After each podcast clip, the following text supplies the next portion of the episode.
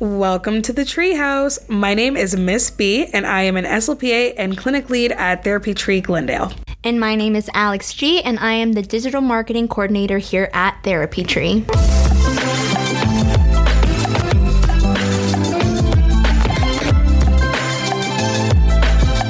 Alrighty, well, we're going to jump right in. Today is one of our parent power talks, and today's topic is the keys to communication. Ooh, the way the world functions. Yes, indeed. I mean, what we do in speech is teaching people how to communicate every day, little kiddos, but you never really think as a parent that communication is really important with your therapist um, in order to kind of make, you know, the dream work. They say teamwork makes the dream work. And so. Uh, therapy, you know, it's not just a one way street. There's a, you know, two ways to go about it. There's the therapist and the parent who are working to um, enrich the lives of their, you know, kiddos who are coming in. So, um, yeah, we're just going to talk about that today. You're ready, Miss Alex? I'm ready. Let's hear it. Well, perfect. All right. So, um, you know, jumping in, I'm going to give you a little story. Um, uh, I don't know if you know this, Alex, but um, to the listeners out there, um, I got into speech or was aware of just, you know, speech therapy in general because my younger brother um, started doing speech when he was six or seven. Um, and he was diagnosed with autism at that age. And so we were like, all of a sudden, it's just, you know, myself and then my brother, um, and our whole family was kind of tossed into this like whirlwind of like all of these therapies. Cause, you know, autism comes with a lot. It's not Yeah. just, you know, sometimes speech or sometimes OT. It's usually an umbrella where it's like, you're doing a lot of therapies, you know, all the time. And so um, when my brother was diagnosed, you know, my mom uh, was working at American Express. She was like a supervisor and she was like, what? And so she didn't know what to do. So she like quit her job and she like became a TA to work with my brother because he was struggling in school. So like she kind of went gung ho because she was just like, hey, I have to be involved, you know. And so she really, you know, turned her life over just to, you know, experience this and be more, you know, uh, active with my brother's process. But a lot of parents, you know, don't have that opportunity. And so um, when you, you know, are seeking these outside services or just seeking, you know, speech and OT and PT in general, um, it could be really overwhelming and really daunting because you have your life and now you have this new life where it's like, therapy. Oh my gosh, what do I do with it? You know, and so it seems kind of like overwhelming sometimes, sometimes unfair. You know, as a parent, I know my mom for sure, um, she you know, did not understand, you know, this whole new world that she was thrown into. So my dad's from another country. Um, he is Persian. He's from Iran. So he was not much help to the ways of the American therapy, you know, just therapy in general, but just especially in the US. Um, you know, he didn't have much of an understanding. And so it was like these two people who just felt like hopeless because they, you know, didn't know what to do, who to turn to. So, you know, my brother got his services in school, then he got some outside. Um, and it was really cool to see as a older sibling just the process in general um, but what was really important to my brother's success because he's 28 now we just had his birthday in march and so yeah very exciting stuff but um, what was like the most crucial part to his therapy journey i would say is how active my mother was. And like I said, you know, she had, you know, changed her job, um, but she also was super active in every session that my brother had. She would stay outside of the room. They had like a little, um, not a carousel, but it was like a little room with glass where you could like see into the Oh, therapy. wow. So that's how his was set up. I know therapy tree is a little bit different. You know, um, we have uh, kind of like a generalization, like an open concept yeah, open floor. space. Uh-huh. So, you know, it's a lot easier for the parents to see. Um, but with my mom, she kind of had to like watch my brother in this little room, like through like a fishbowl type thing. And um, she would bring a little journal and she brought uh, her notebook. She would bring, um, you know, a camera sometimes because it was the 90s. So she would bring a little Polaroid or like a little um, like Kodak camera and she would take pictures of the items that the therapist would use because she wanted to make sure that she was replicating at home. Like she was active, active. And so my brother part of his success was how active you know she was to you know just his sessions in general and so it seems uh, like you know so long ago, but I can just you know adamantly like remember and just visualize it right now. Her bringing home her little journals and having like binders and things of you know all of the tools that he needed to be successful at home, and he really grew because of it. You know, That's amazing. Honestly, your parents are superheroes. yeah, I like to think of it um, that way. I think they're super, but you know, uh, it also takes a village, and so you don't have to be alone as a parent. And so that's kind of what you know today. I just wanted to kind of you know touch on or talk about. Um, even though it seems like you are alone when you are experiencing this new world of therapy, the more active you are as a participant and as a parent, the better your success rate should be because you know a lot of times people feel like um, you know oh my kid is hitting a wall you know every time he comes to therapy uh, i feel like we're not making that much progress. Um, and those conversations usually happen when weeks have gone by and it's like the same thing over and over. And the therapist is like well you know i'm following this plan of care. I'm following you know uh, th- these strategies and protocols and i'm you know trying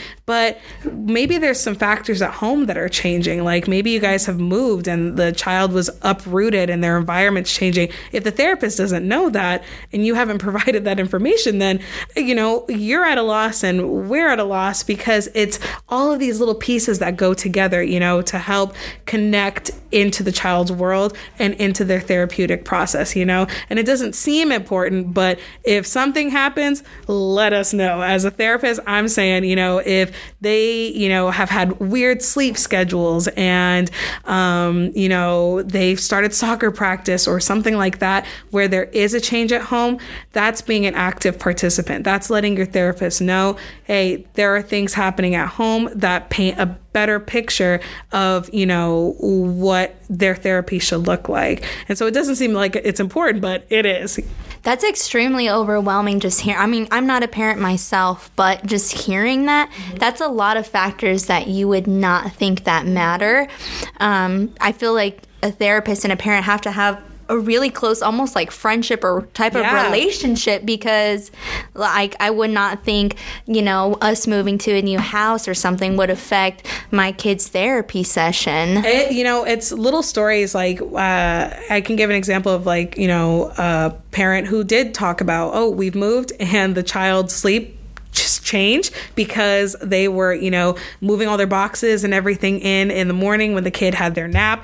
Now nap time's gone and it's later in the day. And that was when my session was coming and they were just waking up from that nap. They were not refreshed. And so it took a, a few weeks and then i was like hey what's going on? You know because you know uh l- you know the little kiddo has been having a really great success rate and all of a sudden something changed. And the parent goes oh we moved okay. And so i was able to look at my sessions and say okay and now i know that you know so and so is going to be a little bit sleepier. Maybe we'll start with a game instead of starting with these cards. Turnaround complete turnaround everything's good. Um, another example you know i mentioned soccer practices um, could sometimes you know interfere with um, or, or like you know just change a child's schedule. Um, and so uh, one instance i had a little guy who started soccer and he was coming to his speech sessions really you know sleepy and just lethargic. And he used to love going to the gym and like playing on the swings and the slide as a motivator. And all of a sudden i had to like find a new motivator because he was like i am tired. I am in anguish. And so it was really cute but i didn't know that. And so it was just like he seems really lethargic. And you know having that communication with the parent they're like oh yeah soccer started so now all it was, you know, we took the gym that was the usual motivator and moved it to something else, like um, I think it was a sensory bin or something, but something that was calming and you know helped his body stay regulated. And so it's like little things that you think may not be important, but it's just important to keep that you know line of communication open with your therapist so that they're in the know and we can effectively treat with that knowledge. You know. That totally makes a lot of sense. It almost sounds like the therapist has to be a third parent in some way. What would you say is the importance of parent involvement and therapist involvement? Like, if you had to give a percentage, like, what do you think Oh. it is? I would say it's probably I mean, I, ideally, like, you know, 60 40, but um, Wow. I would say 50 50. I think it goes hand in hand because if you really picture it, um, a lot of times we have um, kiddos who, you know, get the evaluation and everything, and the evaluator will say, okay, they're going to come um, two times a week for 30 minutes. Sometimes for OT, you'll get kids who are here for an hour, but it's like two to three times a week, you know? Well, there's a lot more hours in the week than just 30 minutes twice a week, you know? And Yeah, that's true. When we're here giving you these, you know, these tools and, you know, talking about the process and what we're targeting, you have them for the rest of the day as a parent. And so we, it's the same thing with teachers. You know, teachers have kids for seven hours, you know, sometimes out of the day.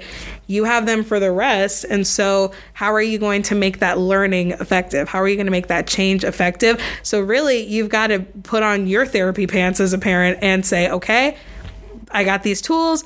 What do I do with them? How do I use them at home? And so I wish there was a magical speech like, you know, wands that when you get your license, you know, they give you this magic wand like Harry Potter and they're just like, oh, it's the the speech Nimbus, you know, 2000 or whatever. Oh, wait, that's a broom. But like you get this beautiful little wand and then they say, go and like wave it in front of the child and they're completely, you know, everything's changed. Everything's good. It, I wish it was that easy, you know, but then I would be out of a job probably. Um, so it, it really is a process and you have to trust the process, but you have to be active in that process for it to be effective. And that's for all parties. You know, it's not just the therapist, not just the parent. Everybody has to be a team. Teamwork makes that dream work. So you have to be a team and a united front to help effectively, you know, enrich and impact your child's therapy. So, what is your advice for parents so they can be active in this communication?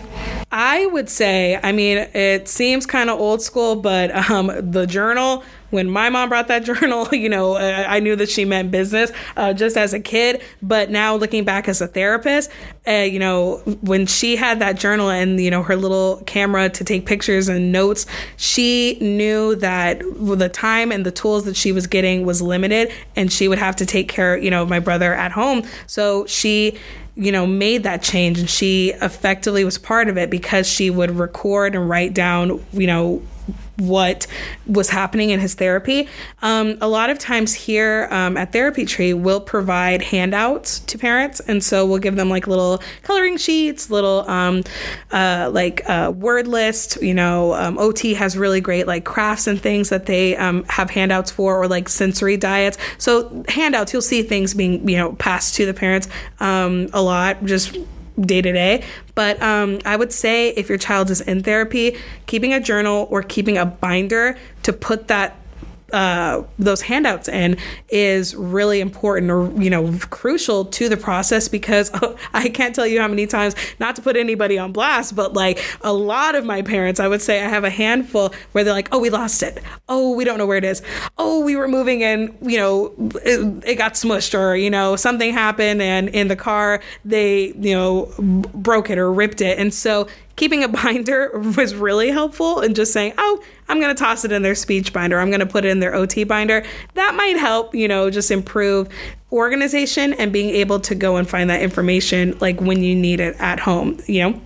I mean, old school or not, I still write stuff down and it helps me remember it. I mean, they say scientifically when you write things down, you remember it mm-hmm. better, anyways. Mm-hmm. So I, I believe in that. I mean, how, there's so much going on. Like, how are you supposed to remember all that unless you record it in like a voice memo yeah. or, like you said, journal it down? And you know, and we're high techy now. You know, we, everybody's got an iPhone. Um, Android users, I'm sorry, you can, you cannot be active participants in your therapy. Just kidding, no. but, uh, iPhone for life. I am I am sold out to the Apple route. But um, sponsor us. Yeah, sponsor us, please, Apple. But um, definitely, you can use your Notes app too. And so, um, just pulling that out, saying, okay, on you know this date, this is what Miss B told me to do, and so um, you know doing that, or just you know, being an active participant means asking questions as well. If you don't understand something, it's not going to reflect badly on you as a parent if you say, uh, come again, because, you know, a lot of times we'll get stuck and I have to like catch myself, you know, because we, you know, go to school and learn all these like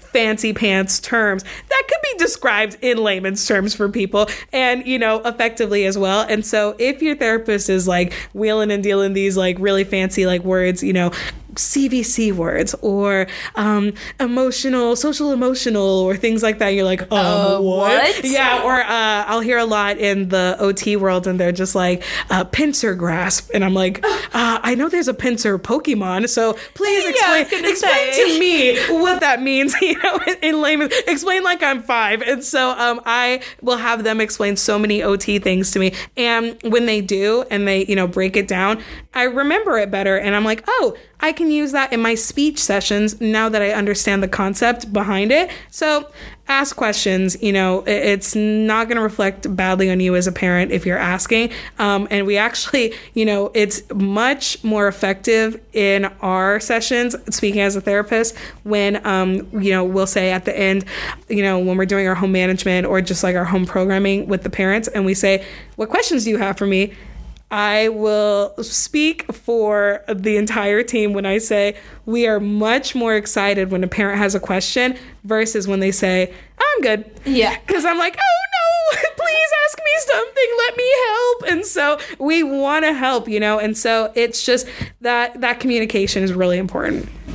Yeah, um, knowledge is power. I'm a big believer in that. So mm-hmm. I feel like you do learn something better when you ask a question because you're more inclined to listen and understand how yeah. something works or how something should be able to work. So that totally makes sense to me. And you know, the another thing that's really important too is being sure to be honest because a lot of times um, and not saying i'm putting anybody on blast but a lot of times parents going back to like my mom as an example um, they my mom was very matter of fact where she was like this is what's happening. This is what i'm seeing. And um, i don't understand abc you know that's what she would bring to the table. My dad is a people pleaser. He loves to please people, and so he's the one of the greatest people that I know. But my dad, you know, really enjoys when people are like happy with him. So he would just say, "Thank you. That's great. Thank you for this. Thank you for you." You know, in his limited English, but he was, um, you know, he would never have those questions when my brother was in the therapy process, and so the, you know, if you look at my dad, my mom, who is, you know, actively participating, and my dad who's just, you know, grateful and saying thank you, but he doesn't have any questions. My, like, the therapist would be much more uh, inclined to. Uh, you know, interact with my mom because she was honest. You know, she was honest with the fact that, hey, I'm trying to work on prepositions at home with him. I'm hitting a wall with ABC.